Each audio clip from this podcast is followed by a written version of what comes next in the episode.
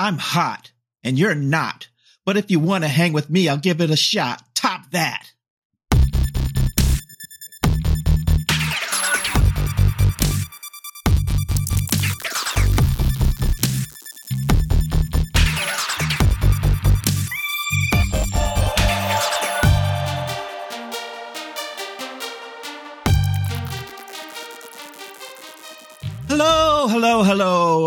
Welcome to another episode of Felonious Pundits. I'm Kantad Svendsgaard, and along with me, please say hello to Mr. AJ Mass. I cannot top that at all. I was not expecting the Teen Witch, but really, I probably should have expected the Teen Witch reference. Yes. Uh, I would have, ma- I, I would have made one later on, although I don't know if I've gone into full song. Uh, well done, well done, well played. Ah, yes, folks. This was uh, a chance that I had, and I, I had to take it. And, uh, yeah, there you go. Uh, this is Felonious Pundits. I'm Kantad Svendsgaard. Along with me, as usual, please say hello to our good friend AJ Mass. Did I already say that? I think you did, but I'm a grizzled veteran, and like you know, this is this is the thing. I'm I'm, used to watching these episodes AJ. multiple times. So if you greeted me multiple times, I mean, I'm just used to it, man. I'm getting old. I can't. I, I can't do this anymore. what Ah. podcast is this, man? Welcome to another episode of Felonious Pundits. I'm Kantad Svendsgaard. Along with me, please say hello to our good friend, Mr. AJ Mass. oh man, I am experiencing deja vu like you wouldn't believe. Uh, yes, this this this is the Criminal Minds Rewatch podcast. That's what we do. First Watch podcast. And depending on your point of view, uh, I'm glad you're along for the ride because uh, look, we're goofy, and I think part of the reason we're goofy is because we're seeing stars in this one. There are so many Mhm. guest stars in this episode that I don't even know what year this is.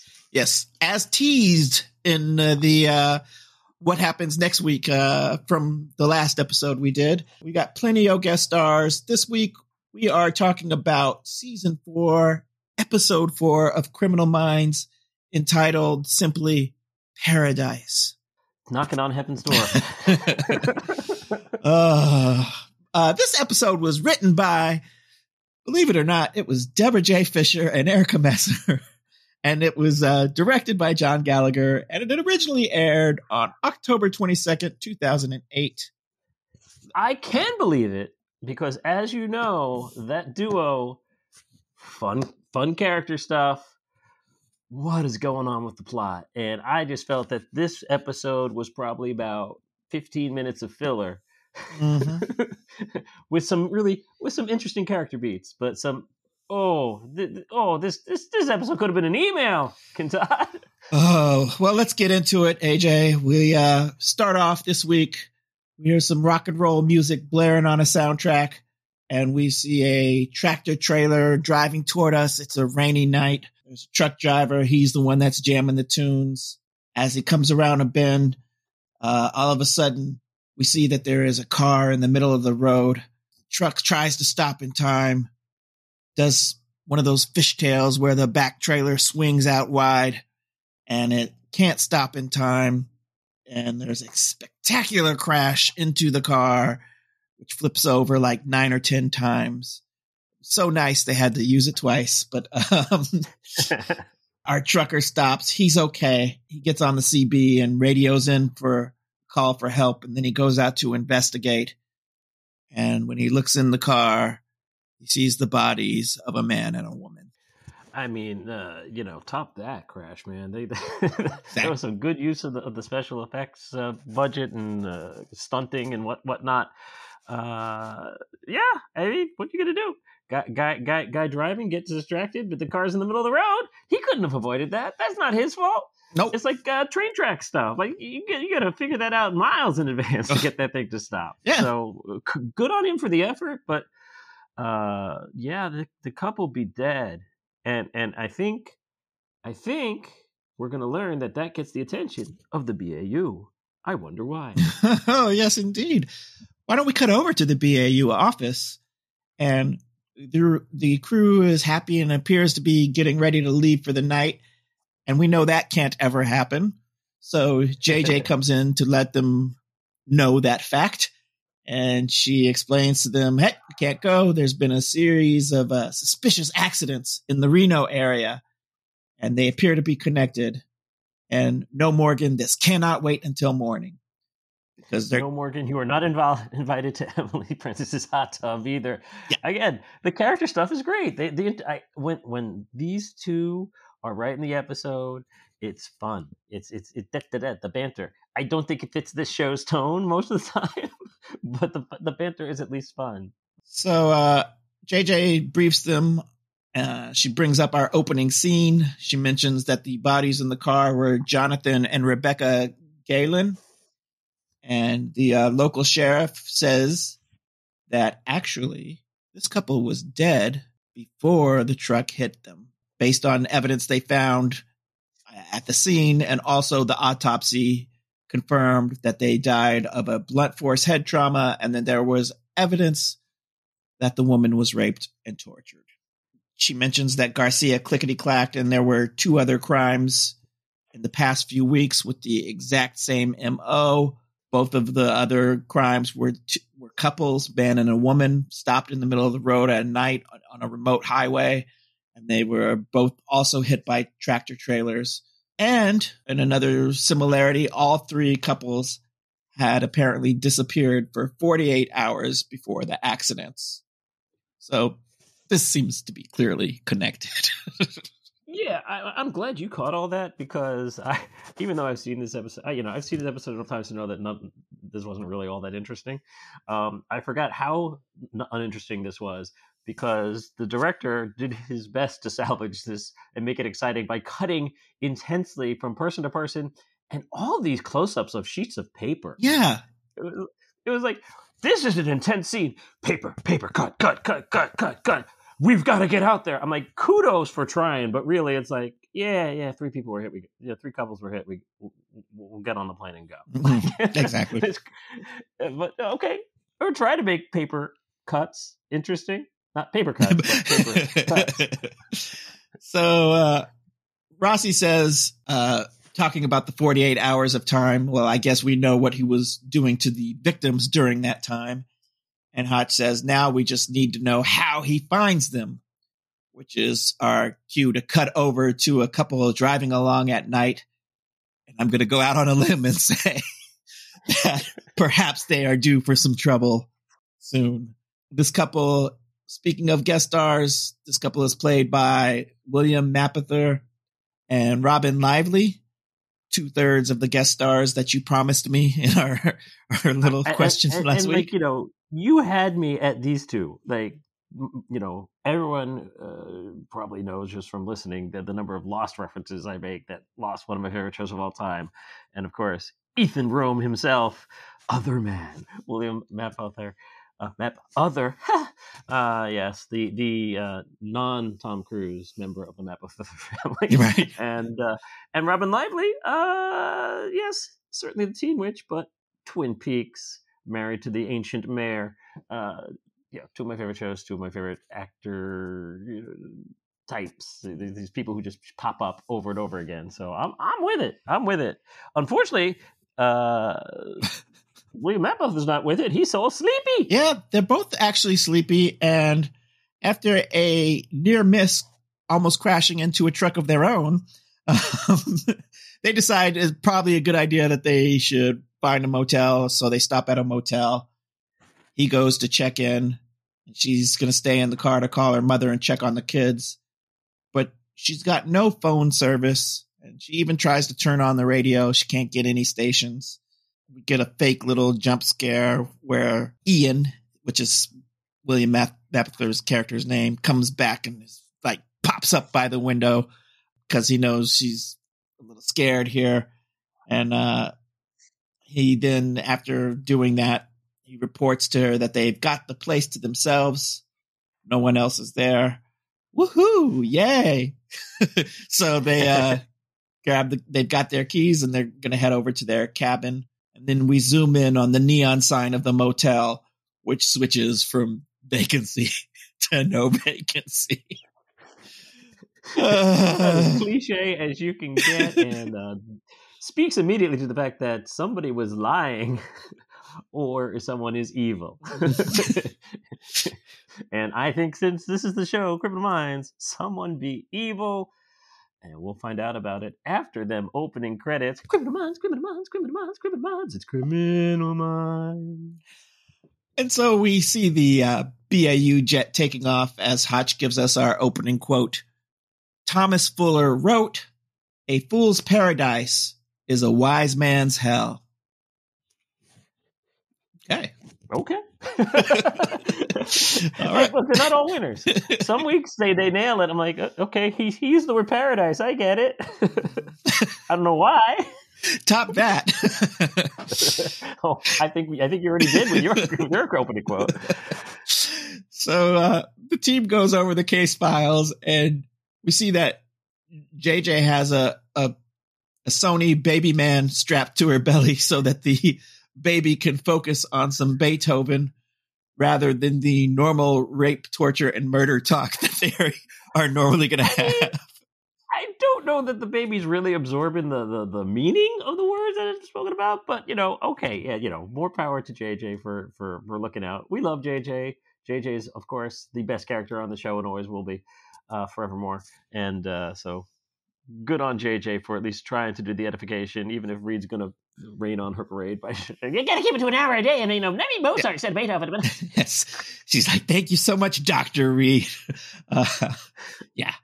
So they're talking about the cases. Uh, they all happened in the Nevada, Nevada, California area, Lake Tahoe, Reno area, all near large, diverse places that happen to have plenty of seasonal workers, plenty of tourists. So the killer basically has a really large range of people to select his victims from.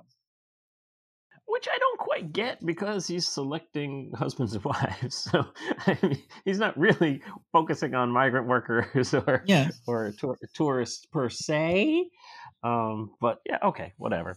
sure, yeah. And the uh, killer must have needed the time and privacy for these crimes, so that also suggests that he lives or works in the area. And the other thing we need to know is that the press is only reporting these as accidents, so the killer shouldn't know about the fact that they know about him. If he knew that we knew that he knew that we knew, yeah, okay. I, I I like the premise for this episode, and they set it up early. Is that we have to pretend that these are accidents and keep it that way. Mm-hmm. Uh, so I'm on board with that being our premise for this episode. Let's see uh, where they go with that. So next we go back to the motel, and it's morning. We pan over clothes that are thrown all about the floor, as if AJ, this couple wanted to get to bed very quickly for some unknown reason. yeah, can't imagine what it might be. and uh, it wasn't raining there; their clothes weren't wet. Why'd they take them off? I don't understand. Um, yes, and uh, our couple, who, by the way, we now know are named Ian and Abby Corbin. They're waking up and she's sort of up and playful and, and she wants to get up, seize the day, have some bacon pancakes. He's still sleepy. He wants to rest some more before they have to get back on the road. And what do we want? We want to know who belongs to the creepy eye we zoom in on, looking at them from a knothole I always feel like somebody's watching me. I can't get no privacy. Oh, oh. In the hey, if we're gonna flash back to to, to, to, to the Rockwell era, I mean, it's because these actors have been around for a while. exactly. Last time they were relevant was around the time someone was watching. It was up the chat. I keyed. I keyed. Uh, we cut over to the sheriff's station, and the sheriff is standing next to JJ, and he's briefed the team on the story that they're going to sell. That the uh, FBI is just just there to investigate investigate some missing persons. It's very important that they don't let it out. Again, they emphasize that you don't want to set this guy off. I mean, all right, the sheriff, the sheriff again. Don't know his name, but he was very helpful uh, this whole episode. He's one of the uh, whatever you say, I am. I'm on board. Thank you for being here. You know, woohoo! You're not going to get any trouble from us in this department. We're on your side. So awesome.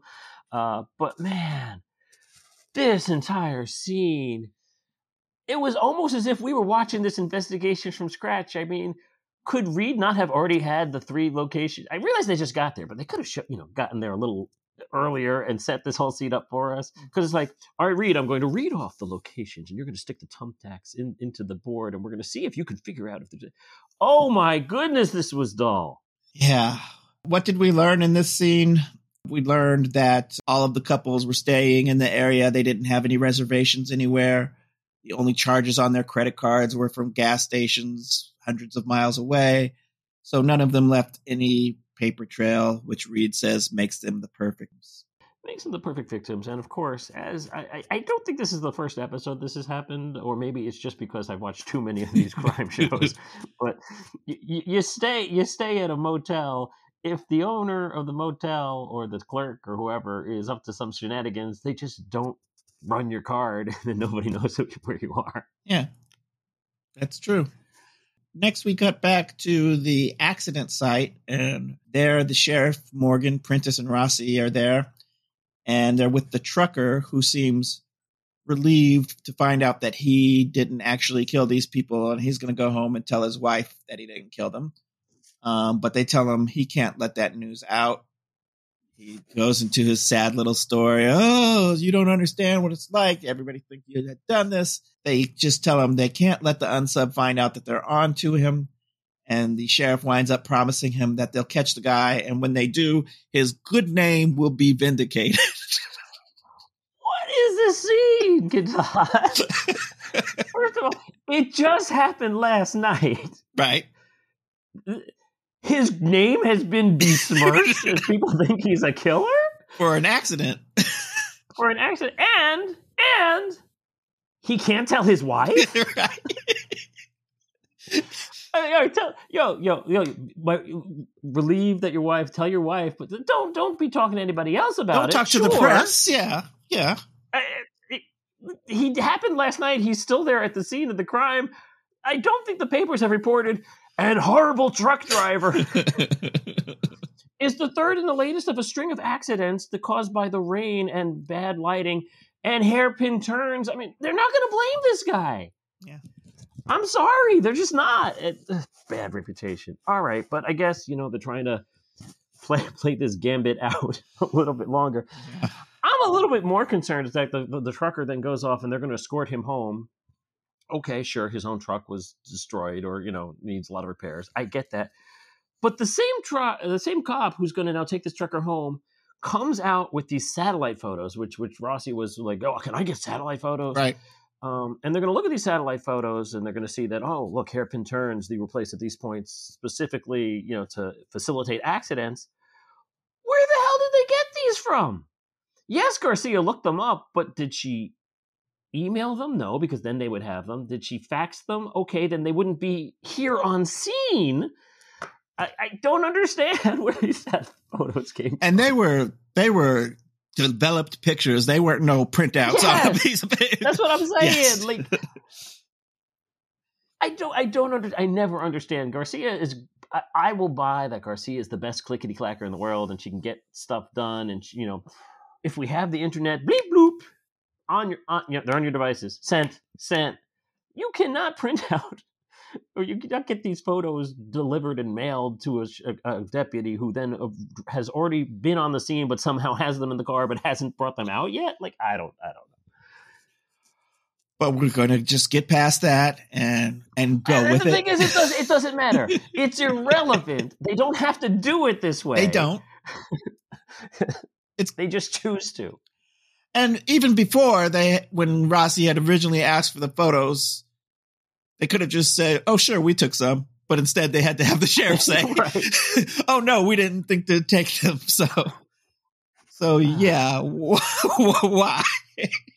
okay, let's go back to the sheriff station, AJ. Yeah.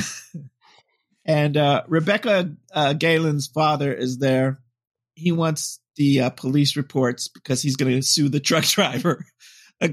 again, he's already found out everything that could have possibly happened, and he knows he's going to sue the truck driver. So Hotch has to tell him the truth about what happened. And of course, this is very disturbing news. So Hotch says, uh, "Look, I understand. We need to ask you a few questions. Maybe you can help us. We we found some camping gear in the car. Did you know where your son-in-law liked to camp?" and and he's like, uh, "No, uh, I don't really know." So Hotch is like, "Okay, well, what about souvenirs or gifts that he would come back from his trips with. Do you know what he would give her? And the father doesn't know about souvenirs or gifts. But he does know uh, one thing that, that she liked that he would bring back for her after every trip, which was some donuts. And here's where, okay, he says, so, so Hotch says, oh, well, we already have this matchbook that we found from a place called Flo's Diner. Does that sound familiar to you? And the dad says, Kiss my grits. No, he says he's not sure, but yeah, he always brought back some donuts from her. So Hotch thanks him, and we cut to uh, Prentiss and Morgan entering Flo's Diner. But why? Okay, no. You get where I'm going with this. Oh, two, yes this scene is unnecessary. we found a matchbook in their car from Flo's Diner. Let's check out and see if they, they went there. Yes. All you need. And normally, I'd be on your side. I'm going to say, though, A, as I said, they had maybe a 30 minute episode and they needed to fill. Mm-hmm. And if you're going to fill, man, this guy kills this. It was scene. great. I was going to point that out next. He, yeah, the tears. His name is his name is Jack Laufer. I looked up his credits. He's not been in anything for any length of time that you know, but he's been in everything. Okay, like he's just he, he's just one of these guys who's been in like 150,000 shows, and I'm sure he kills it every time because this scene, from the moment he starts talking, he's like he's upset. He doesn't like the husband. Right. Like that's not in the script and it's not important. Right. But he's playing the scenes like, and I don't like the husband, and, I'm going to sue the guy, and oh, it's not the trucker's fault, and well, maybe it's the husband's fault. I'm like, I don't know, I don't know. It's fantastic. He kills it, and then when you know, finally he's like, he wants to help because he loves his daughter, but he's distraught and he knows he doesn't know anything. He's like, donuts, I don't know, man, donuts, donuts, mm-hmm. donuts. he, he he's awesome, great actor, small part, and I love that Criminal Minds does do this. Uh, more often than not, these small parts, they get great actors and, and they don't get as much credit. Speaking of which, we're now going to go to the donut shop and the waitress kills it. Mm-hmm. Love this waitress. Don't know who she is. She's not been in a lot of stuff, little kid, kid shows mm-hmm. kind of stuff, Nick at Night kind of things, but she kills this scene, this waitress. Yep. I didn't write that. She did have some clever lines, which I didn't write down about how busy she what? is, basically how yeah. she's supposed to recognize any photos uh, that they're going to give to her to look at. But she does actually remember these two. this actually made me laugh, even though she was killing it. I thought it was kind of dumb. I'm sorry. Maybe it's just my opinion, but she does remember them because they came two days in a row and tipped her $10. Well, that's why she'd remember, though. I like, I, I, get that. That's the reason to remember, like not a conversation or anything quirky about them, because there was nothing, anything that would remember. But she's like, she's like, uh, we uh, FBI. Ooh, okay. I can't get you the donuts. You're the FBI. Like, uh, okay. I will look at the pictures, and she looks at the pictures. Hmm. She acts like she usually it's like, yeah, yeah. I don't. I, have had 87 customers today. I'm not going to recognize them. What do you know I do? Mm-hmm. oh damn! yes. Hot damn! Yo, no, no, no, no, no. Ten dollar tips. They were definitely here, and the, the only reason that they're doing the scene is to establish that they were there. Yeah. Which they kind of knew from the matchbox matchbook that they found, but whatever. And actually, she was the one that I really wish said "kiss my grits," but it did not happen. very true. But okay, great. We've established that they were there. Uh, I don't know what they're going to do with this information.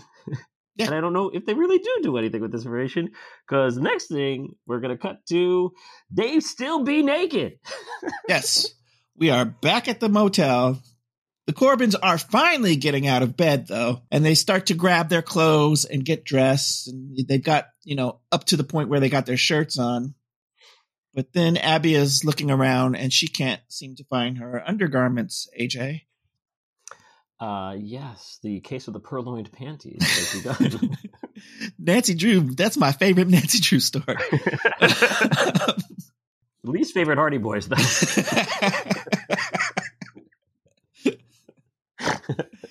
uh, although it's probably good now. It's probably okay.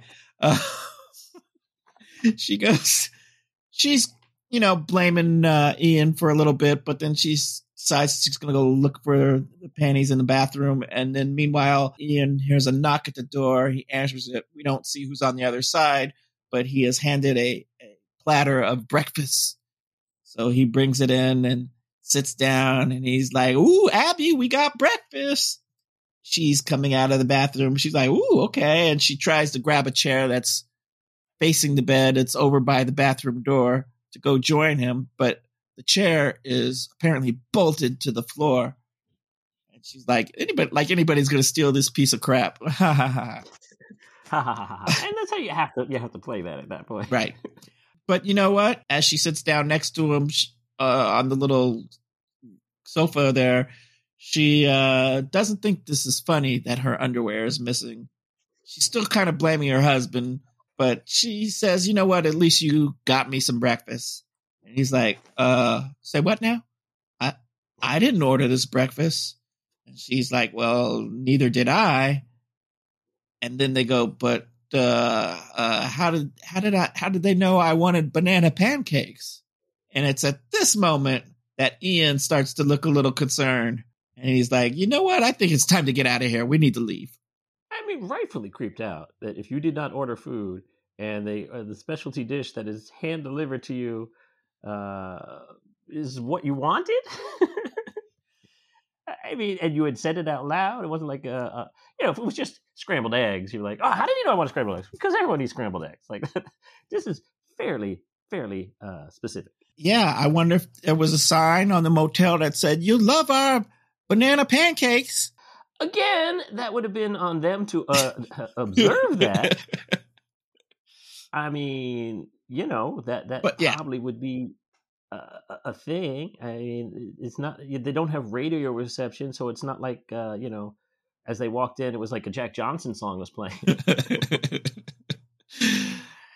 so we go back to the sheriff's station. Hotch is uh, getting off a call, and he tells the team that they got a witness who can put the Galens at a, a diner in Sherwood, Nevada. And Reid calls Garcia, who answers saying, Well, I thought you forgot about me and it hurt. And AJ, I have to believe she was talking directly to Debra J. Fisher and Erica Messer at this point. Because when they, when they write episodes, I'm never in them. Reid asks her for details on Sherwood, Nevada. And so she instantly knows exactly what he's asking for.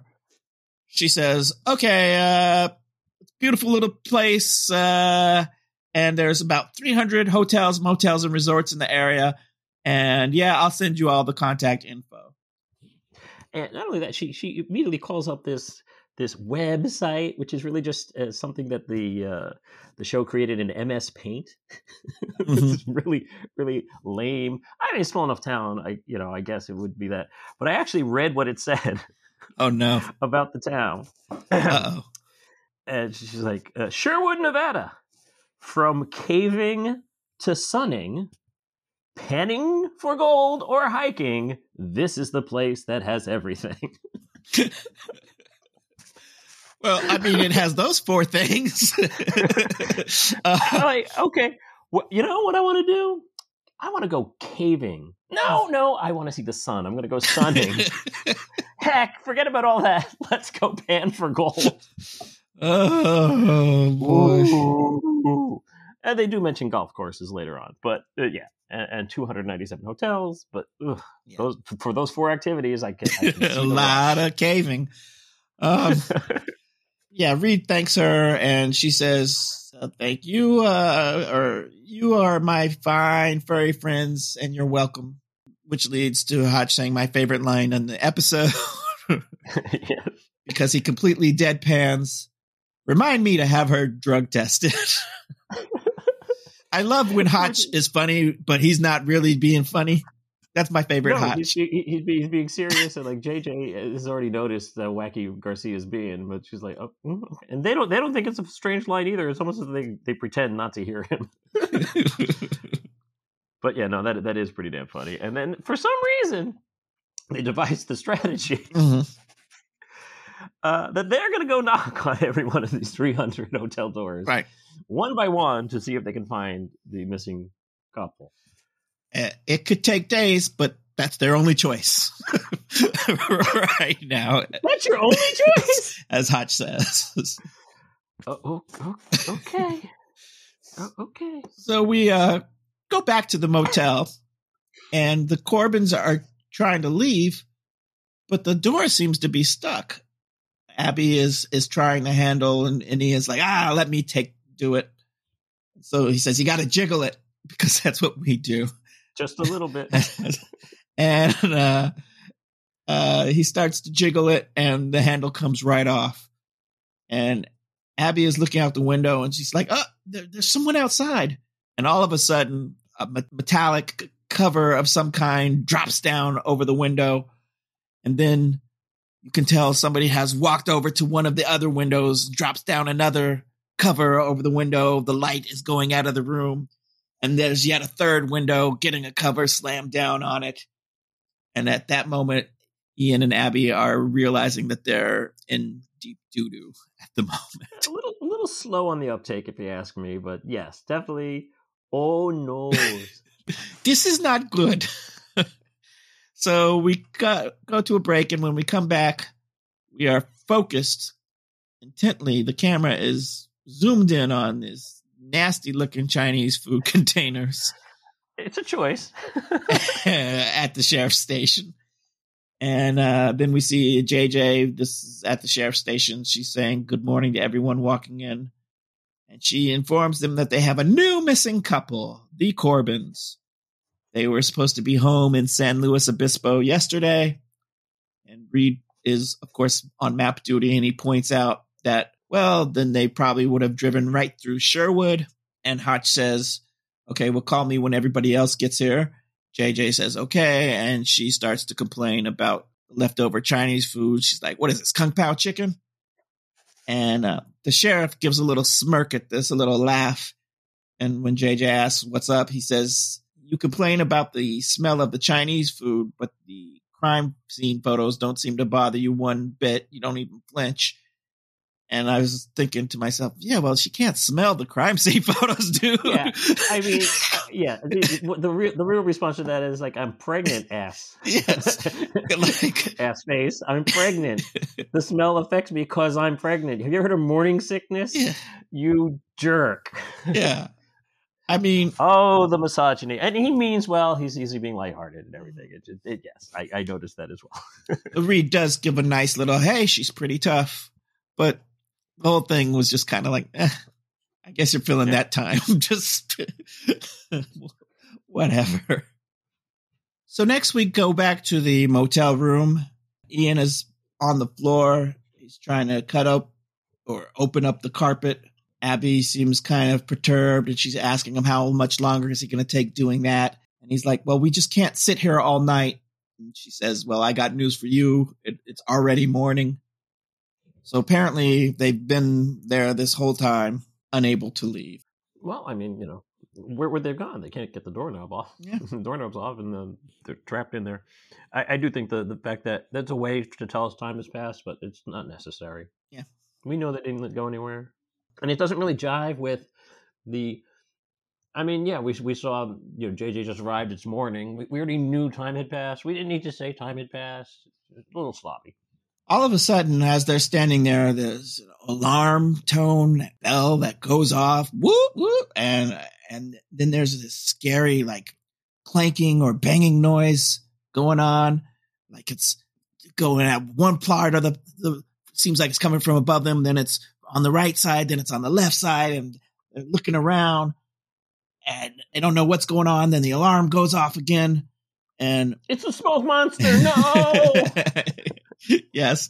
So Ian does what I think makes sense. He runs over to look out uh, the peephole and he's starting to say that he can't see anything when all of a sudden there is a knife jammed through the peephole and it starts stabbing a stabbing motion. It catches Ian. At first, I thought it hit him right in the eye, but no, it, I think it hit him sort of in his eyebrow, right, sort of in the corner there.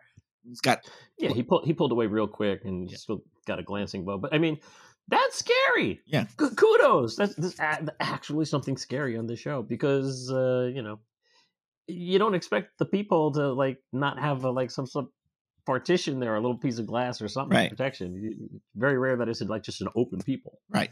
Yeah. So my man just got stabbed in the face. So we cut back to the police station and uh, we have our profiling scene.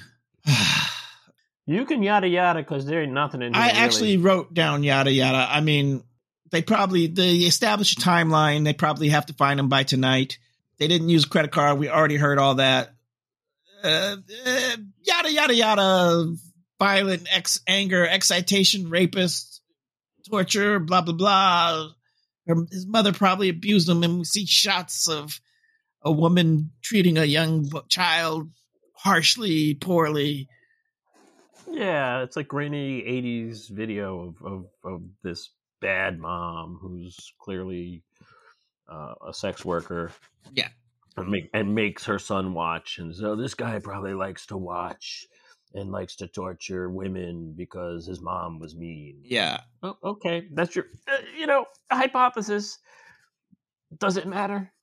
Not really. The main point of the whole thing is let's concentrate on remote motels. This dude probably works at a motel, uh, which they could have saved me about five minutes and just said again then this episode would have been 12 minutes long. Right. Uh, so let's go back to the motel.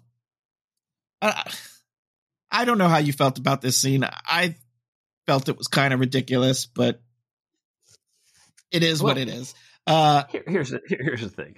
It's clear that it's they are not getting along. All the deep-seated issues are coming out and they're screaming at each other they're blaming each other for uh, for being in this position back and forth back and forth and they're getting mean with each other. I mean they were you know in a good place where they were teasing each other the day before but if you are trapped in a room like right. this under this stress all the cracks are going to show in your relationship. So i get it it was a little hard to watch and you know we're gonna keep watching it I don't know if we have to revisit it a, a few more times, but it's clear the relationship's not like super sunshiny.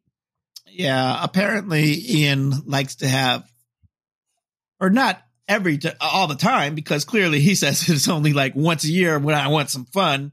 He likes to have a, a bit of the drink, and because he was hungover, this whole thing is now his fault uh, because they didn't leave. No, it's my fault because I should have stopped you. Yeah, because I know how you get. So it's my fault because of how you get. And and he drops the don't confuse me with your father. And I'm like, oh hell. Here we go.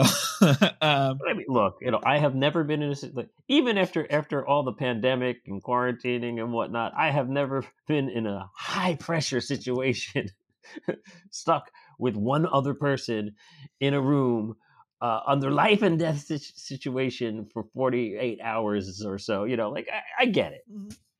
Ian storms out of the bathroom.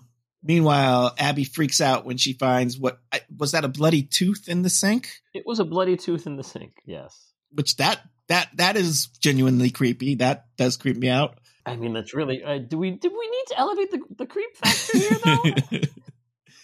they're trapped. He's been stabbed in the eye. Like things are bad.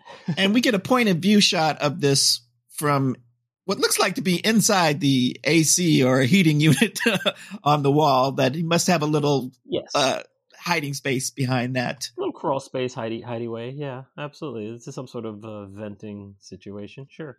And so then we get a well, it's not even a montage because it was just too. Can, yeah. can you call that a montage? But you cannot. You can call. You can call that a a side by side. I guess. I don't know. It, it, it, this is what should have been a montage, and yet they only filmed two. it's Morgan at a motel talking with a skeevy looking dude. He doesn't find anything. Then we see Rossi at a motel talking to a skeevy looking dude. doesn't find anything. That's that's all you need to know. That's what Yeah. happened. Exactly. Any comment? Any other comment on those scenes? No. Done. No. Okay. They, they, it should have been a montage. they both went on too long. So we go back to our uh, motel of choice, and uh, Ian is leaning his head on the side of the front door, right by the peephole. Before we cut to his wife, I was saying, "What are you doing with your head?" right, you know, you just got stabbed in the face there. Uh, maybe I liked it. maybe getting stabbed in the face another time would be better than listening to you. Yeah, because Abby says the same thing uh, when we cut over to her, and he says, "Look, I need some air." Apparently, he's getting a lot of air out of the people, and uh, she just asks him if he wants to get hurt. He doesn't answer, and she's like, "Oh, here we go, the silent treatment." And then they start to argue a little bit more, and then we go back to our knot hole from before. We can see that the eye is back, looking at them. And and even though you there's no dialogue here and all you see is the eyeball, that eyeball is saying yes, yes, yes. Feel the hate grow. and then all of a sudden we hear a ringing sound, a bell ringing. Mhm. And so we cut around to Wesley Crusher, Wil Wheaton, yeah, like 40 minutes in, first time we're seeing him. Yeah. our, our third guest star promised. Uh, he's coming out of a back room to the front desk of a motel where Hotch has rung the bell. and it's nice that Hotch can follow instructions because it says ring bell for service, and he needed service, so he rang the bell. Good job, Hotch.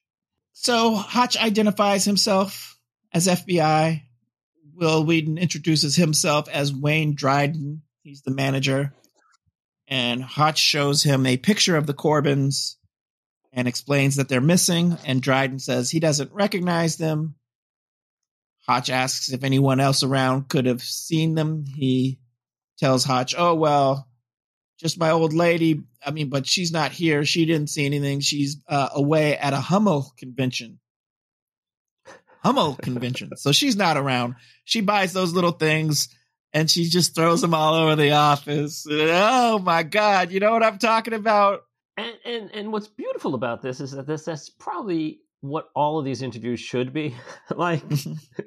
it it shouldn't always be creepy guy or people with witty wep- repartee. It should be, oh, I'm feeling important now because the FBI is here, and I'm just going to tell you everything about my life which must be important to you. So this is the perfect, perfect conversation to get Hotch to go. Well, okay, yeah, it's not you. While he was talking to Hotch, uh, a man uh, walks in. He's asking for a room, and Dryden tells him, "Okay, just a moment." And then, so Hotch gives uh, Dryden his card. He thanks him for his help, and he leaves. And as soon as he's gone, the man comes up to Dryden, and Dryden is like, "I'm sorry, no, we don't have any rooms." And then uh, the guy's like, "Well, you just said," and he snaps at him, "No, I didn't just say." Uh, and he starts to walk him out of the door, and he's like, "Well, do you know any place we can go?" And he's very sarcastic and mean and rude as he's like, "Well, if you drive down that way and you go to the left, there's 199 motels, and the, if you go to the right, there's 200 motels." And I said that backwards, but that's you know, yeah, and of course, as we know, as we know from Garcia's clicky clacking, there's only 297 motels, so he's overshooting how many, how many hotels. Yes. Uh, anyhow, be consistent, people. I know you just be. I mean, why you got to treat a brother like that? I said if I was that dude, that's exactly what I've been thinking. Racist. Heck yeah, that's exact. But in fairness, in, in fairness to, to, the, to the psychopathic murderer, um, he didn't say there was a room. he did not. All he says, he just said, just a second. Right. Like I'm talking to him. I will talk to you next. You know, he could have said, sorry, no vacancy. Is what he probably should have said if he was a decent human being. But nevertheless. Yes.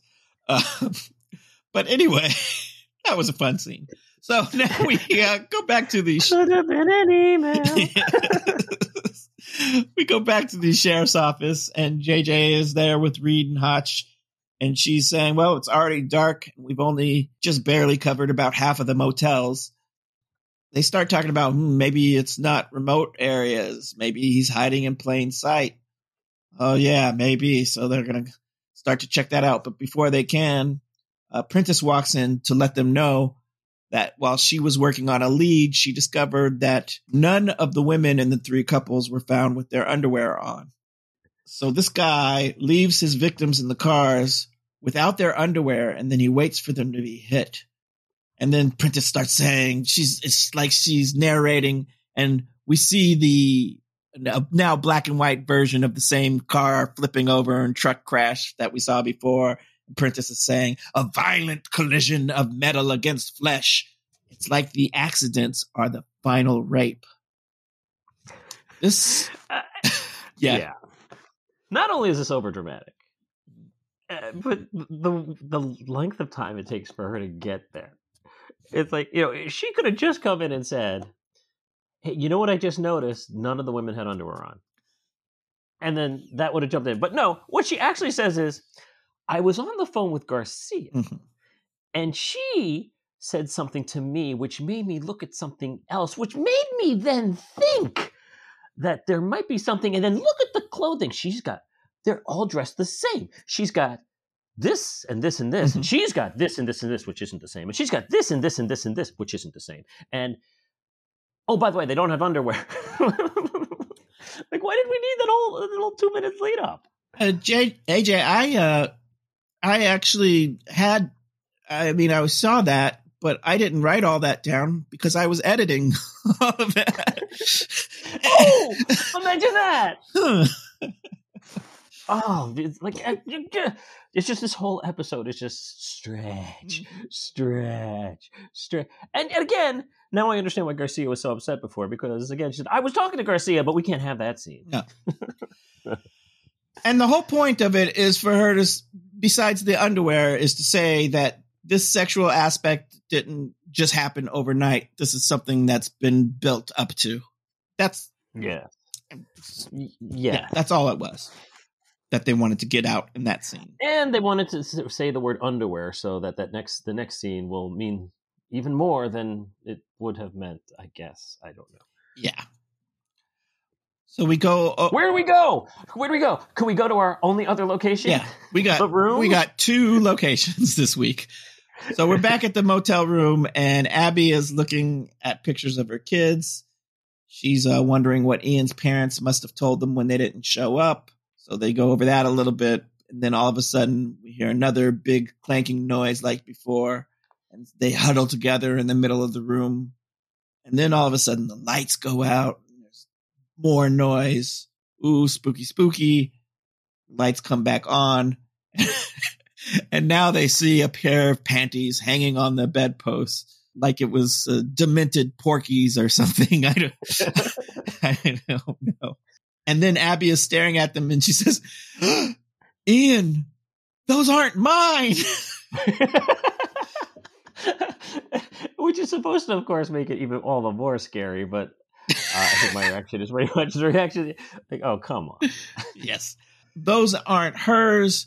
So they realize that he must have just been in the room with them. And we go to a break. Look, even even if he hadn't, even if they were hers, he still would have just been in the room with them. They weren't on the headboard two seconds ago. Mm-hmm. Uh, so we don't. Uh, let's go to break. Please go to the break. Gets us closer to the finish of the episode. I can't believe we're only two thirds of the way. yeah, we come back at our other location, the sheriff's office, and the sheriff is like, he's still talking about what they were talking about before. He sees these collisions as some kind of violent rape. So the team starts to explain about underwear fetishes and how you do.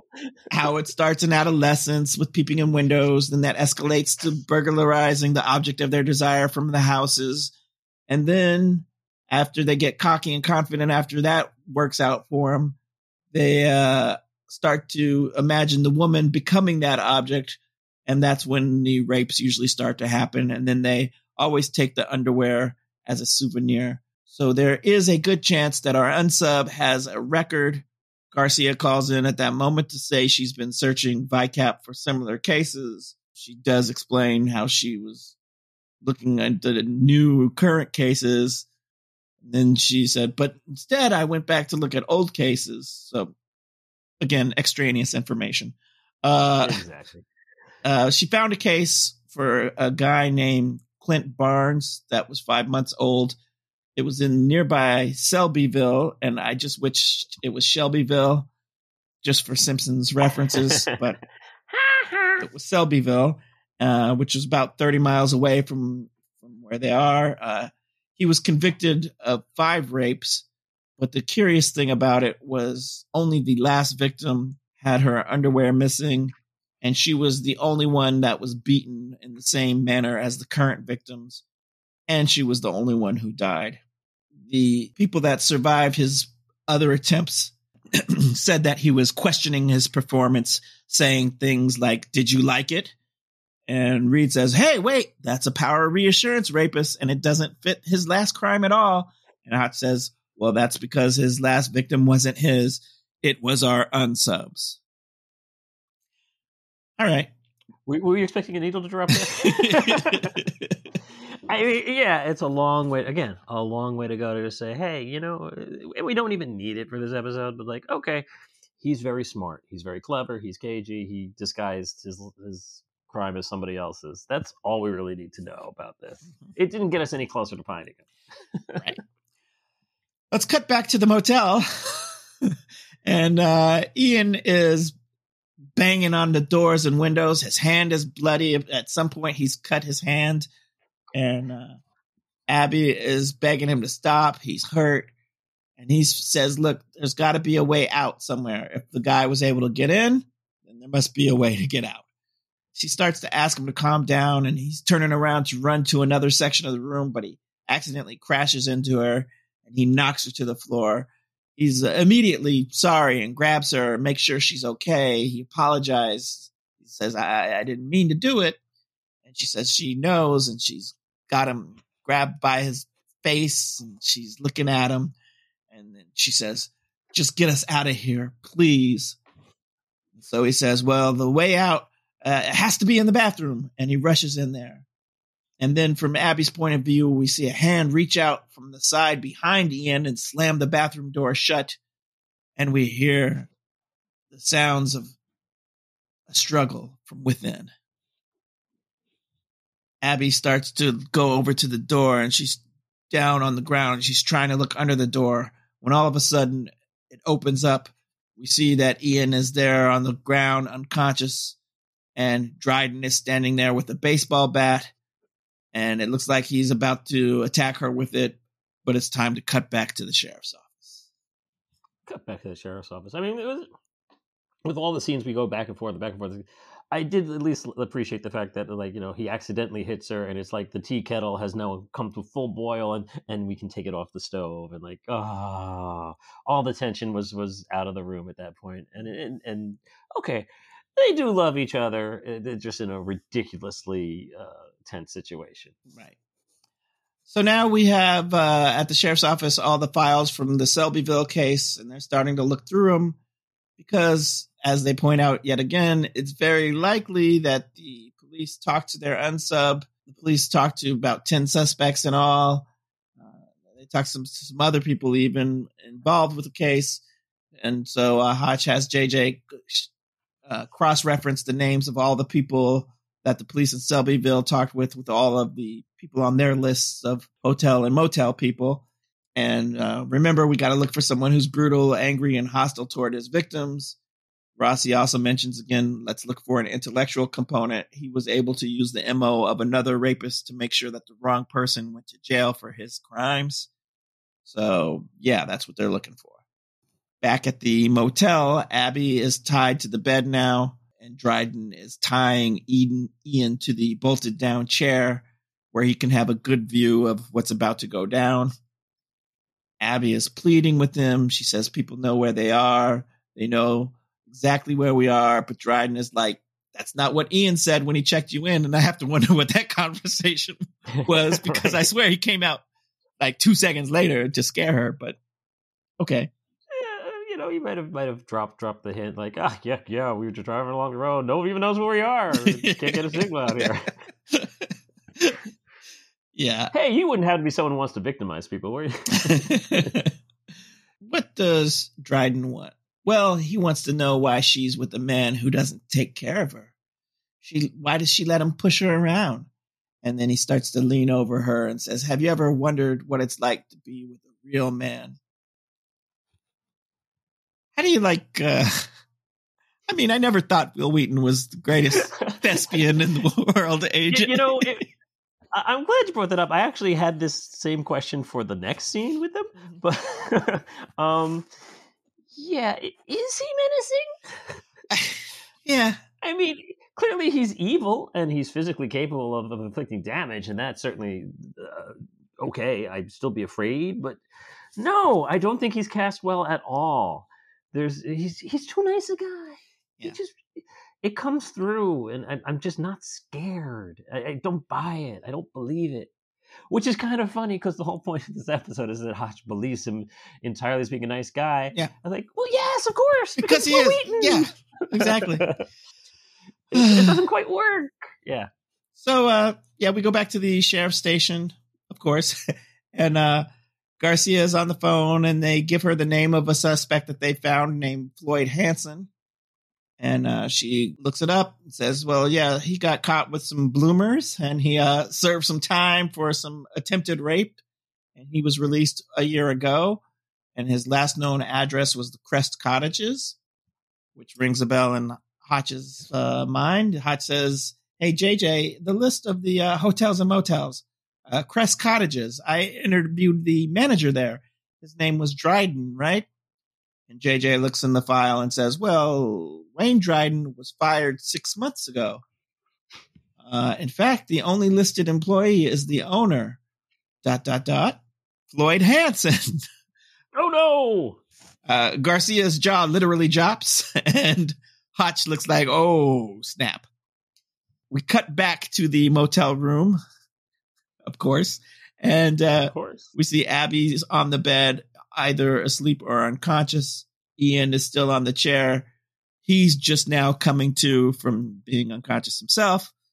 Uh, yes, and, and and and Abby is beaten. She is beaten. Like she's got bruises all yes. over her face, her legs. She she's, I guess, encountered the the evil mm-hmm. Wil Wheaton, which they didn't even want to show us because it's like no, you're not going to buy it. it. We, we, we'd have laughed. yeah, not only do you not want to see it, but you wouldn't believe it if you did. Be like, oh, Wil Wheaton, go ahead, act Wil Wheaton. um, so we go back to the sheriff station. The team is leaving. Hotch says he knows where they're going. Tells JJ to tell Garcia that they'll call her from the car. Cut back to the room. Ian is pleading with Abby to wake up. She's starting to come to. And Ian is like, What did he do to you? Just kind of doesn't really say anything. She's still foggy. She said he says he was coming back, and Ian is like, "I'm gonna kill that son of a bitch. I'm I'm gonna get us out of here." We cut over to the SUV. Hotch is feeling kind of bad. Uh, he was right there talking to the guy. Rossi's telling Hotch, "Hey, look, we talked to so many people. It could have been any one of them." And Garcia calls in and starts to talk to Reid, but the connection on the phone line is really bad. She does manage to tell him that Floyd Hansen's mother died when he was two, and their father remarried a prostitute, and he just died six months ago. And at that point, Garcia loses the phone connection, and Reid is saying, "Well, the timeline fits. His father dies, and then." After he was in prison, he now has inherited all the victims' control and privacy that he could possibly want. Thanks, Dad. Back at the motel, Ian has managed to work some of the screws on the chair loose by just tugging at it and tugging at it. uh, he's talking to Abby, but she's fading out, and he's telling her, "Don't you give up! Don't you get?" It's all very dramatic. They're gonna get out. Mellow dramatic. Yes. Carmelo dramatic. Um, they're gonna get out. They're gonna get out. But then uh, Dryden, or should I say, actually, Floyd Hansen comes out of the bathroom and he's like, well, that would be something because nobody's gotten out yet. But this, and he's pointing at them, this is all, this always happens. Someone always gives up and he's really being creepy. He starts rubbing the bat on her and Ian is screaming to leave her alone. And he's talking to to Abby now. Uh, uh, Floyd, he's talking to Abby now. He's like, "You didn't touch my pancakes. You must be starving." And then there's this guy. He's supposed to protect you. Isn't that the deal? Isn't that why you married such a big, strong man? And Ian is yelling at him again to leave her alone. And so uh, Floyd walks over to him and, and smacks him with the bat. Meanwhile, outside, BAU has arrived at the motel and they're going to split up and go search the 10 cabins. This, we do actually get a little montage of the search. See several kicking okay, in of doors. Yes, yes. So Hotch says that there's 10 cabins spread across 10 acres. So we're going to, you know, it's really spread out. And, and so it's going to take some time to search everything. Now they know that there's a couple that's missing. Mm-hmm, yes, they know they know that the time is ticking. They do not have long, and so we do get this montage: bust in the door, look here, bust in the door, look here, and then Reid and Rossi look in a file cabinet for papers. Yeah, I, I don't think they're in there, guys. Go to the next place. You are 100 percent correct. I, I was thinking the same thing. Where Reid finds some newspaper clippings and he goes, Oh, he's been following the investigation. What investigation? There's been no investigation. You were hiding from everybody, so there wasn't going to be anything anyway. The whole point was that he's not going to know this investigation. You're absolutely correct. Yeah. So, so there's that. He's he's been following the accidents. Yeah. He's collected. Yes, not the investigation. And then Rossi finds, oh look, I forgot his panties. I got I got his bag of panties, all his trophies. He's been doing this a long, long time. All of that is great. That was not going anywhere. You could have found that after you found the couple. There are 10 cabins on 10 acres. Don't rifle through the papers in the office. well, you know, they figure, uh, uh you know, Morgan's got it covered. He's a superstar. Uh, he's got a hot apprentice. Yeah, yeah, yeah, yeah. Uh, yeah, you are correct, though. So, meanwhile, back in the cabin, Floyd has got a knife out and he's gone back over to Abby, and he tells uh Ian that when he's done with her, it's going to take the fight right out of him, and he cuts the binds that are around her feet, and he starts to pull up her dress. All of a sudden, Ian finds the superhuman strength that you find in those type of situations, and he is able to rip the chair out of the ground, and he hurdles himself into Floyd. They start to fight and struggle and this is finally what can be heard. Hotch finds him and, and radios the team. Got to converge on cabin number six. Okay. Again, I just want to just point out here. We watched them bust down the door of cabin number eight. And and and so I'm just like, did you not then go to seven? and then six, or did you start at one? Like, how, what was the search pad? Are they that far apart? I don't understand any of the geography of this. It's just, it's just silly. It's all just silly. So, meanwhile, I mean, it's just, yeah. So they burst into the cabin as, as the, the Ian has uh, just been beaten down by Floyd with a little bit of bat attack, and. Uh, that versus chair. yeah. And as they bust in, Floyd is able to get out. He runs away. Prentiss goes to take care of, of Abby. Uh, she checks on Ian. Ian's going to be okay. Morgan and Hotch chase after Floyd. And yeah, and he didn't run past him. He he went through one one of his secret passages in the bathroom. So it wasn't it wasn't like he ran right, past him through the door. Yeah. He he was able to escape through the secret passage. So we get quite a bit of a little running scene, running through the woods. Oh, running through the woods, which of course starts off again. I, look, I like this show. I enjoyed this episode even, but like you know, part of it because it's just so silly. But he's got a bit of a head start having run through the secret passage, and he knows his property, and yet Hotch is able to then run through the secret passage and go there. instantly spots him in the dark mm-hmm. in the in the woods as he's had a, a, a big head start. Come on. But they continue to chase him. I guess we come full circle because Ian runs out into the middle of the road where he is. Just so happens. perfect timing to get hit by a tractor trailer. Ooh. the one tractor trailer in this extremely remote part, nowhere near the highway, tractor trailer going full speed. Mm-hmm. mm-hmm. And yeah, he's dead. He he bleeding. He dead. He he ain't getting up from that. And this tractor trailer didn't stop. you didn't even hear it pull down, pull, pull over down the road. It just kept on going, never to be seen again. Keeping on. I wonder if they his even... reputation ain't going to be ruined like that other track tracker. so then we get a little bit of character development. Prentiss talking about, oh well, roadside motels are definitely going to go on my list uh, of things to never do again. They're like, oh, you got a list, and she's like, you don't.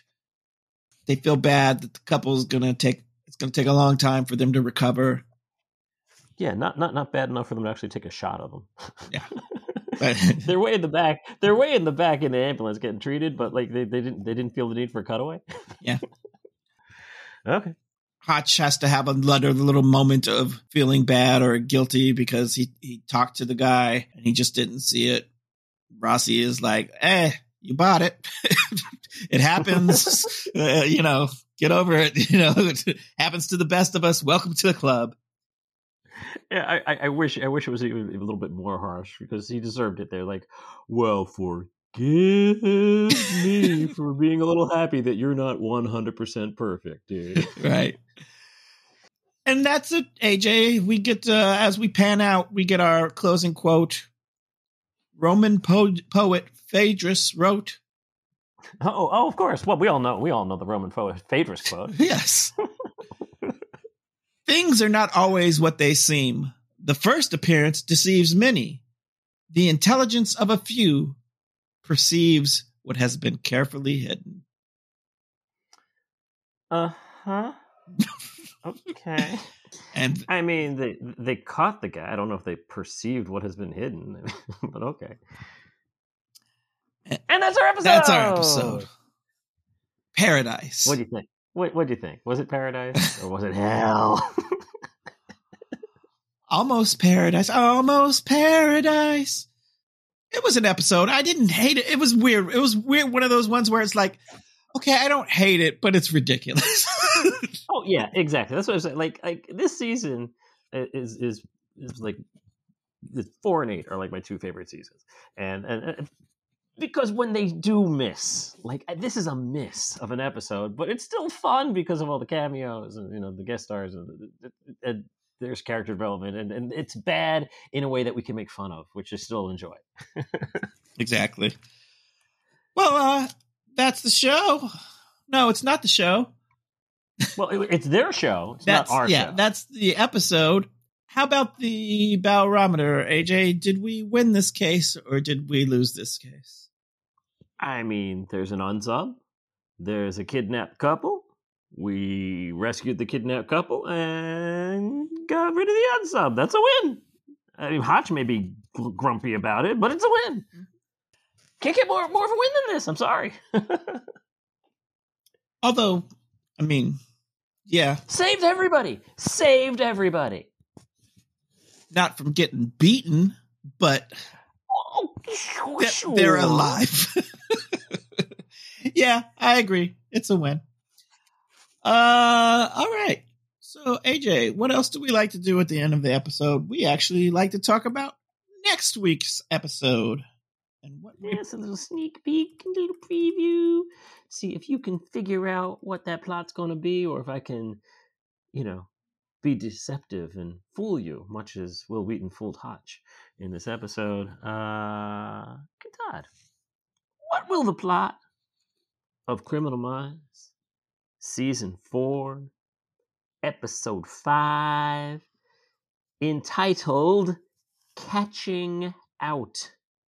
Catching out, not cashing out, catching out. What will that plot be? Here are your choices.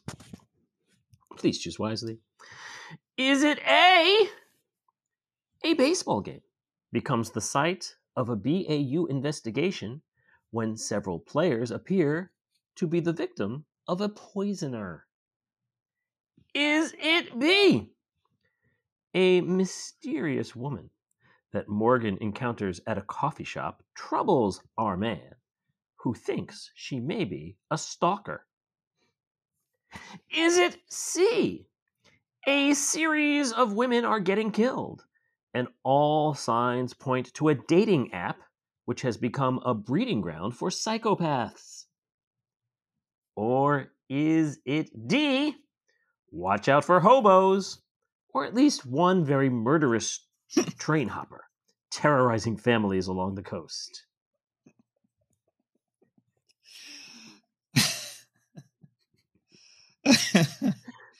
um, it was the delivery, wasn't it? It was. It, you got me. Uh, all good choices, AJ. I I have no idea. But I tell you what I want to see, and I think that's what I'm going to go with this week. I want to go with Watch out for hobos because of the way you delivered that line. Uh, choice D. I don't even remember. What, I don't even know what you said after "Watch out for hobos" because really, I, I, I could have laughing. stopped right there, couldn't I? yes. Watch out! That could have been the whole. Just watch out for hobos. Uh, well, well, my friend, I'm going to tell you that although I was a little bit devious this week, you are correct. We are going to watch out for hobos. Ah! Yes, or at least one very murderous train hopper who is terrorizing families along the coast. However, and I was not going to dock you for this, it's a little bit B as well. There will be a mysterious woman that Morgan encounters at a coffee shop who thinks she may be a stalker. Mm. Also sprinkled in, but it's mostly hobos. oh, well. I gotta say, we were a little bit wacky this week, but uh, I really enjoyed it. So I hope you guys did too, because that's our episode. Thank you so much for joining us, as always. We hope you had a great time. All right. Watch out for hobos. Please be sure to subscribe to rate and review our podcast on your favorite podcast platform. And be sure to spread the word and let your friends know about us. You can also write to us at feloniouspundits at gmail.com. Follow our Twitter at podcast underscore pundits, although maybe I got to get an Instagram now. I don't know what's happening there. Uh, move to move, move to post. uh, if that doesn't date this episode of Felonious Pundits, nothing will. Maybe go to Hive. uh, for AJ Mass, this is Kantad Svendsgaard saying goodbye and keep profiling. Wheels up. Everybody depends on everyone else to protect them. Wesley Crusher.